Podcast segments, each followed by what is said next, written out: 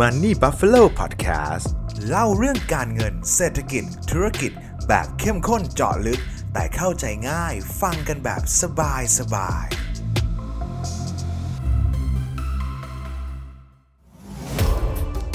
Samsung Galaxy Tab Active 3 แท็บเล็ตพันอึดสุดแกร่งทนทานกว่าพร้อมลุยทุกกิจกรรม เป็นเจ้าของได้แล้ววันนี้ที่ samsung.com คริปโตเคอเรนซีถือว่าเป็นสินทรัพย์การลงทุนที่ได้รับความนิยมมากที่สุดในยุคนี้เลยนะครับ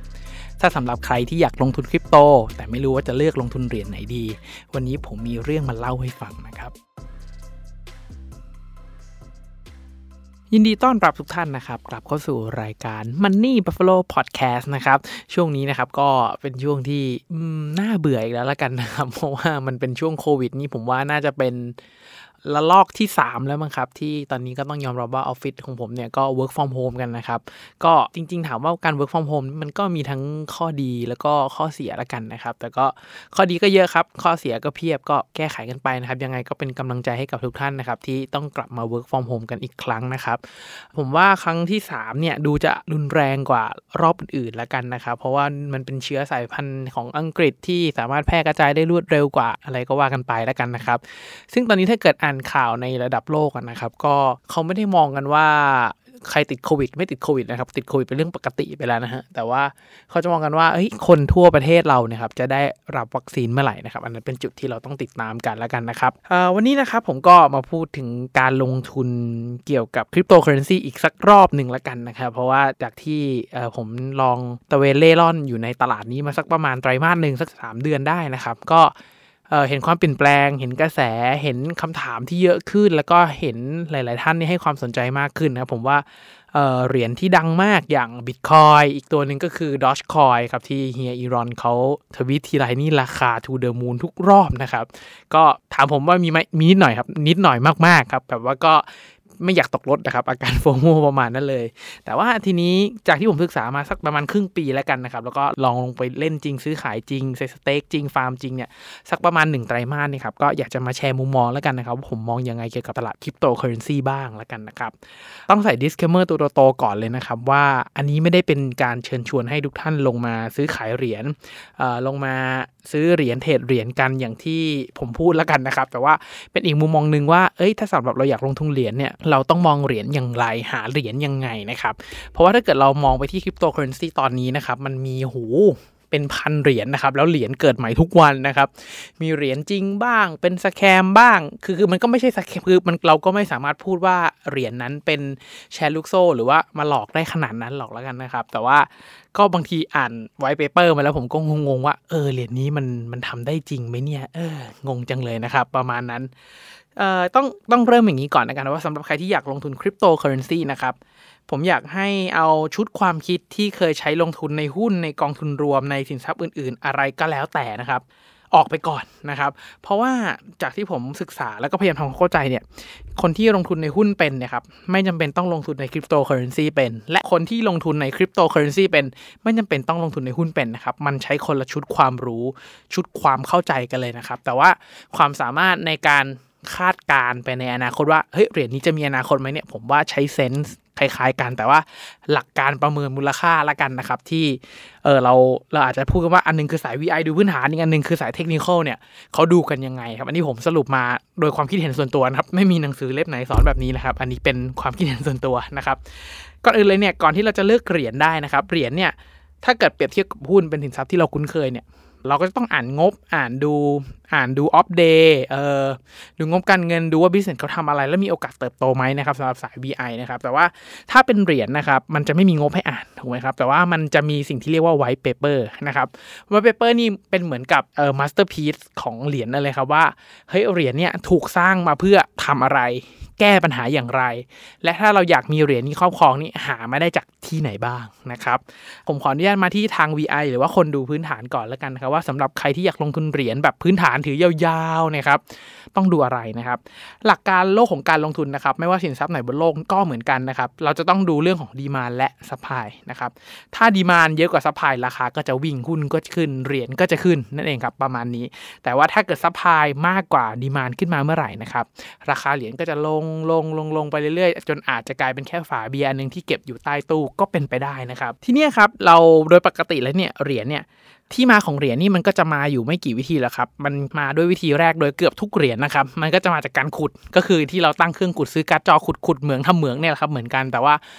เดี๋ยวนี้เครื่องขุดเขาครับไม่ค่อยได้ขุดบิตคอยน์อะไรเขาที่ผมถามเพื่อนผมที่ผมขุดบิตคอยน์เนี่ยเพราะว่าเขาบอกว่าเขาสู้คอมพิวเตอร์เครื่องที่มันแรงกว่าไม่ไหวนะครับเขาก็จะไปขุดเหรียญเล็กๆกันมากขึ้นนะครับ แล้วก็ไปลุ้นกันว่าเหรียญนั้นราคาจะขึ้นจะลงเพิ่มเติมแล้วกันนะครับ แต่ว่าบิตคอยก็ยังขุดอยู่บ้างแต่ขุดน้อยลงนะไปขุดเหรียญอื่นๆนะเวลานี้มากขึ้นนะครับ ที่มาเหรียญวิธีหนึ่งก็คือการทำ proof of stake นะครับวิธีแรกเรียกว่า proof of work นะครับอีกวิธีนึงคือ proof of stake ก็คือเอาเหรียญที่เรามีเนี่ยครับยัดใส่กลับเข้าไปในระบบบล็อกเชนแล้วก็ให้มัน proof block ของบล็อกเชนขึ้นมานะครับแล้วเราก็จะได้รางวัลเป็น reward ของเหรียญนั้นๆนะครับ หรือว่าอาจจะเข้าไปทำกิจกรรม หรือว่าใช้บริการของ Service Provider ของแพลตฟอร์มนั้นๆนะครับเขาก็จะมีเหรียญเป็น Reward เป็นรางวัลกลับมาเหมือน cashback เหมือนแต้มสะสมอะไรเงี้ยครับเนี่ยครับ supply โดยปกติเนี่ยมันก็จะมาลักษณะนี้คือถ้าเกิดเหรียญไหนก็ตามนะครับที่เอออยู่ดีๆ มีใครสักคนหนึ่งแล้วนั่งเทียนปั๊บเสกขึ้นมาได้เลยครับ อันนี้ไม่ work แน่ๆครับสำหรับผมในมุมมองผมนะครับ อยู่ดีก็มีเหรียญโผล่เข้ามาในระบบแสนล้านเหรียญอย่างเงี้ยโหของที่เรามีนี่คือฝาเบียร์ดีๆเลยอย่างเงี้ยครับเราก็ไม่เอาอยู่แล้วถูกไหมครับ ดังนั้นเนี่ยเราต้องดูที่มาของ supply ด้วยนะครับว่า supply มาได้ด้วยวิธีไหนบ้างนะครับ แล้วก็ถ้าสำหรับใครที่จะลองดูวิเคราะห์เหรียญนะครับผมอยากให้ทุกท่านลองดูอีกอย่างหนึ่งครับเขาเรียกว่า burn rate นะครับหรือว่าอัตราการเผาเหรียญนั่นเองครับสิ่งนี้สำคัญมากที่ผมมองว่าเหรียญไหนก็ตามนะครับที่จะมีอนาคตนิดนึงเนี่ยมันจะต้องมี burn rate ที่ดี แล้วก็มีการเผาอย่างต่อเนื่องอย่างหลาย ๆเหรียญนะครับที่อนาคตดีๆเลยที่ผมค่อนข้างชอบเนี่ยมันจะเป็นเหรียญที่มีการเอากำไรนะครับที่เกิดขึ้นเนี่ยวิ่งกลับเข้ามาแล้วแต่เหรียญเลยสิบเปอร์เซ็นต์ยี่สิบเปอร์เซ็นต์สามสิบเปอร์เซ็นต์นะครับกลับมาซื้อเหรียญในตลาดแล้วก็ delete ทิ้ง เผามันทิ้งนั่นเองครับ โดยเจ้าของของเหรียญนั่นเอง พอเผาทิ้งนะครับ แน่นอนว่า supply ลด แล้วการที่เขาวิ่งเข้าไปซื้อเหรียญในตลาดแล้วเอาออกมา burn เนี่ย มันก็เหมือนกับมี demand เพิ่มซื้อเหรียญของตัวเองราคาก็เลยยิ่งดีดขึ้นไปนะครับ ดังนั้นหลาย ๆ ครั้งเนี่ยเราจะเห็นได้ว่าหลาย ๆ เหรียญที่มีการประกาศว่ามีการเผาเนี่ยราคาจะดีดขึ้นไปเลย อย่างเห็นได้ชัดนะครับ ก็มีนักลงทุนหลาย ๆ ท่าน รอเล่นจังหวะที่ใกล้ ๆ ประกาศใกล้ ๆ burn นะครับเขาก็จะเข้าไปเก็งกำไรกันก็มีนะครับ ทีนี้เรื่องของ supply ของเหรียญเนี่ยผมว่าน่าจะอยู่ประมาณนี้แหละครับ ไม่เกินนี้ส่วนใหญ่น่าจะเป็นทรงนี้นะครับ เอ่อสิ่งที่นักลงทุนแบบเราต้องวิเคราะห์แล้วก็ประเมินนะครับ ก็คือ demand ของเหรียญเนี่ยครับจะมาได้จากไหนบ้าง คือ demand ของเหรียญเนี่ยมันจะกำหนดยิ่งมี demand เยอะเท่าไหร่นะครับมันก็จะยิ่งทำให้ราคาเหรียญนะครับเพิ่มเติมเพิ่มขึ้นสูงขึ้นได้นะครับ ทีนี้ demand เนี่ยมันไม่ได้มาจากงบการเงิน ไม่ได้มาจากกำไรของบริษัทนะครับ แต่ว่า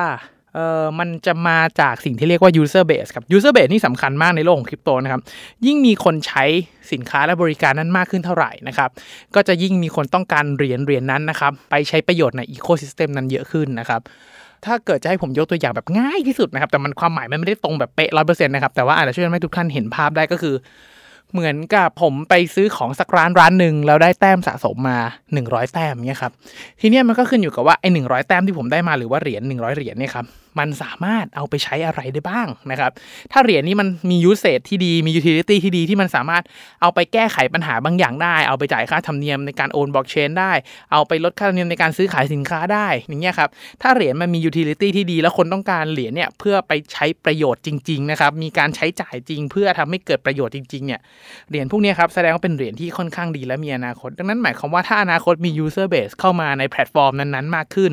แพลตฟอร์มคือต้นทางที่เขาออกแต้มมาให้เราเนี่ยครับมากขึ้นเรื่อยๆเมื่อไหร่เนี่ยแนวโน้มมีดีมาเนี่ยครับมันก็จะยิ่งเยอะขึ้นนั่นเองครับดังนั้นเนี่ยสิ่งหนึ่งที่ทุกท่านต้องทำเลยถ้าเกิดใครอยากลงทุนเหรียญแบบ VI แบบถือนานๆหน่อยนะครับ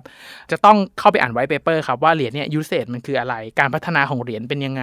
เออมีเหตุผลไหมที่เหรียญเหรียญนั้น จะมีคนใช้เยอะขึ้นเรื่อยๆนะครับเหรียญโลกนี้มีหลายแบบมากครับมีทั้งที่แบบอ่านแล้วอย่างวะมันมีประโยชน์จริงๆเหรออย่างเช่นแบบ มันมีเหรียญของแฟนคลับฟุตบอลอย่างเงี้ยครับถ้าทีมชนะเผาห้าหมื่นเหรียญก็มีนะครับอ่านแล้วก็สนุกดี แต่ผมว่ามันก็เป็นกลุ่มเฉพาะวงนะครับ คือถ้าเกิดเราเข้าใจว่า ecosystem นี้ถูกสร้างมาเพื่ออะไร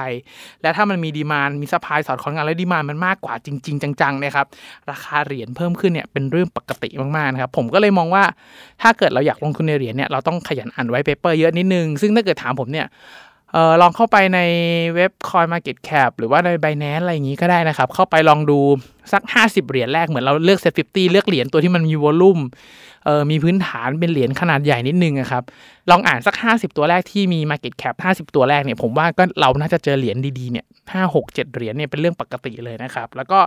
เอออีกสิ่งหนึ่งที่ผมแนะนำก็คือถ้าเกิดถ้าเราถือเหรียญไว้เฉยๆนะครับแน่นอนว่ามันก็จะไม่ต่างจากการถือทองคำที่ลุ้นเรื่องของ capital gain เพียงอย่างเดียวนะครับ แต่ว่าถ้าเกิดให้ผมแนะนำเนี่ยผมว่าลองศึกษาเรื่องการเอาเหรียญเนี่ยครับไป staking เอาไปฟาร์ม เอาไปลง pool อะไรพวกนี้ลองเอา keyword พวกนี้นะครับ staking เอาไปฟาร์ม เอาไปลง pool พวกนี้เพิ่มเติมดูนะครับว่าสามารถทำอย่างไรได้บ้าง เพราะอันเนี้ยมันจะเป็นเหมือนกับเอาเหรียญหนึ่งเหรียญไปวางปุ๊บแล้วเราก็ได้เหรียญเพิ่มเติมมากขึ้น ก็ยังดีกว่าให้มันเก็บอยู่ในกระเป๋าแล้วกันนะครับ แล้วก็ลองศึกษาเรื่องการโยกเหรียญของเราออกไปในโลก DeFi ด้วย เพราะว่าการไป staking ตรงกับแพลตฟอร์มเลยเนี่ยมันได้ยิวที่ดีกว่านะครับถ้าเกิดทำผ่าน b i n a n c e ทำผ่านแพลตฟอร์มต่างๆเนี่ยมันถือยังเป็น centralized finance อยู่มันยังมีค่าธรรมเนียมมันเหมือนธนาคารนะครับเราทำธุรกรรมผ่านธนาคารปุ๊บเนี่ยมันก็ยังมีส่วนต่างที่เขาเก็บกินของเราไป ดังนั้นก็ลองศึกษาเรื่องพวกนี้เพิ่มเติมแล้วกันนะครับ มันจะให้การลงทุนเนี่ยครบรถมากขึ้นนะครับสำหรับใครที่เรียนสายเทคนิคอ่านกราฟเนี่ยผมเชื่อว่าน่าจะมีความเชื่ออย่างหนึ่งร่วมกันอยู่แล้วนะครับ ก็คือไม่ว่าจะเป็นสินทรัพย์อะไรก็ตามนะครับ สามารถใช้กราฟดูได้หมดนะครับหลักการดูกราฟของเหรียญกับดูกราฟของหุ้นหรือสินทรัพย์อื่นๆเนี่ยส่วนตัวผมคิดว่ามันมีความคล้ายกันมากนะครับ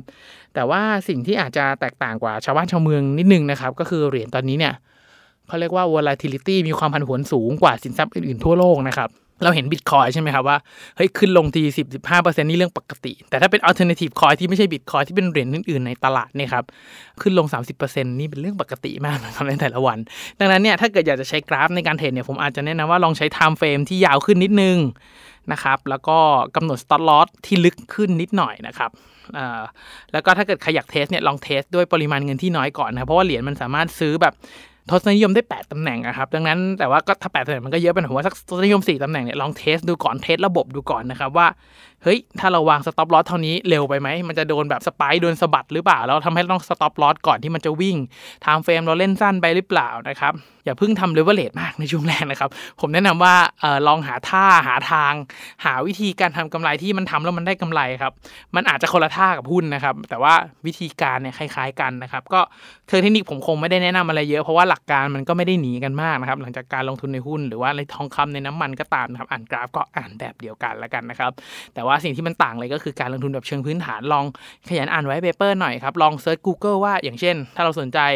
ขออนุญาตเอ่ยชื่ออย่างเช่น BNB อย่างเงี้ยครับเหรียญอันดับ 3 ของโลกเนี่ยเหรียญ BNB คือเนี่ยใน Google ก็จะขึ้นมาเลยครับทั้งเป็นภาษาไทยเนี่ยภาษาไทยอ่านได้เลยว่าเหรียญทำอะไรsupply มาจากไหน burn rate เป็นอย่างไรนะครับ ETH Ethereum นะครับคืออะไรประโยชน์คืออะไร Binance Smart Chain คืออะไร Ethereum Chain คืออะไร Blockchain คืออะไรลองอ่านพวกนี้ให้หมดครับ เราลองเข้าใจโครงสร้างพื้นฐานของเหรียญที่มาของเหรียญต่างๆเนี่ยเราจะเห็นภาพมากขึ้นว่าเฮ้ยการมี demand กับมี supply เนี่ย มันเป็นเรื่องที่เป็นไปได้ แล้วมันก็ยังพอมียูเซตมีการใช้งานได้จริง ๆ ที่เกิดขึ้นนะครับ ไว้ยังไงเดี๋ยวใน ความเสี่ยงอย่างอื่นๆ อย่างเช่นเรื่องของการเงินหายเรื่องความปลอดภัยในการเก็บเงินเนี่ยอันนี้เป็นเรื่องใหญ่มากนะครับการที่เราเปิดบัญชีหุ้นนะครับกับเปิดบัญชีเทรดเหรียญเนี่ยถ้าเราเปิดบน Binance เปิดบน Bitkub เปิดบน Bitazza เนี่ยครับมันก็ไม่ต่างจากเราเปิดบัญชีกับโบรกที่เป็นธนาคารหรอกครับแต่ว่าติดแค่ที่ว่าถ้าเราเปิดกับ Binance เนี่ยมันไม่มีใครรองรับว่ามันจริงหรือเปล่า ถ้าเปิดเปิดกับพอร์ตหุ้นเนี่ยมันยังมีก.ล.ต.มีอะไรรองรับเล็กน้อยนะครับมันก็ยังช่วยทำให้เราสบายใจได้ แต่ถ้าใครเอาบัญชีออกมาอยู่ในโลก DeFi เนี่ยมันต้องดูแลตัวเองไว้ จากเท่าที่ผมศึกษามาแล้วกันนะครับว่าเฮ้ยถ้าเราอยากจะเอาเงินออกมาถือกระเป๋าของตัวเองอย่างปลอดภัยเนี่ยต้องทำอย่างไรบ้างมีอะไรที่ต้องระวังบ้างละกันนะครับสุดท้ายนะครับ ถ้าใครมองว่าพอดแคสต์นี้เป็นประโยชน์นะครับ อยากจะรบกวนทุกท่านจริงๆครับ ให้กดไลค์กดแชร์กด subscribe นะครับ ในทุกๆช่องทางที่ทุกท่านรับฟังนะครับ เพื่อเป็นกำลังใจให้กับตัวผม เป็นกำลังใจให้กับทีมงานมันนี่บัฟฟาโลนะครับ เพื่อตั้งใจผลิตผลงานดีๆต่อไปนั่นเองนะครับ ยังไงก็ขอให้ทุกท่านโชคดีกับการลงทุนนะครับ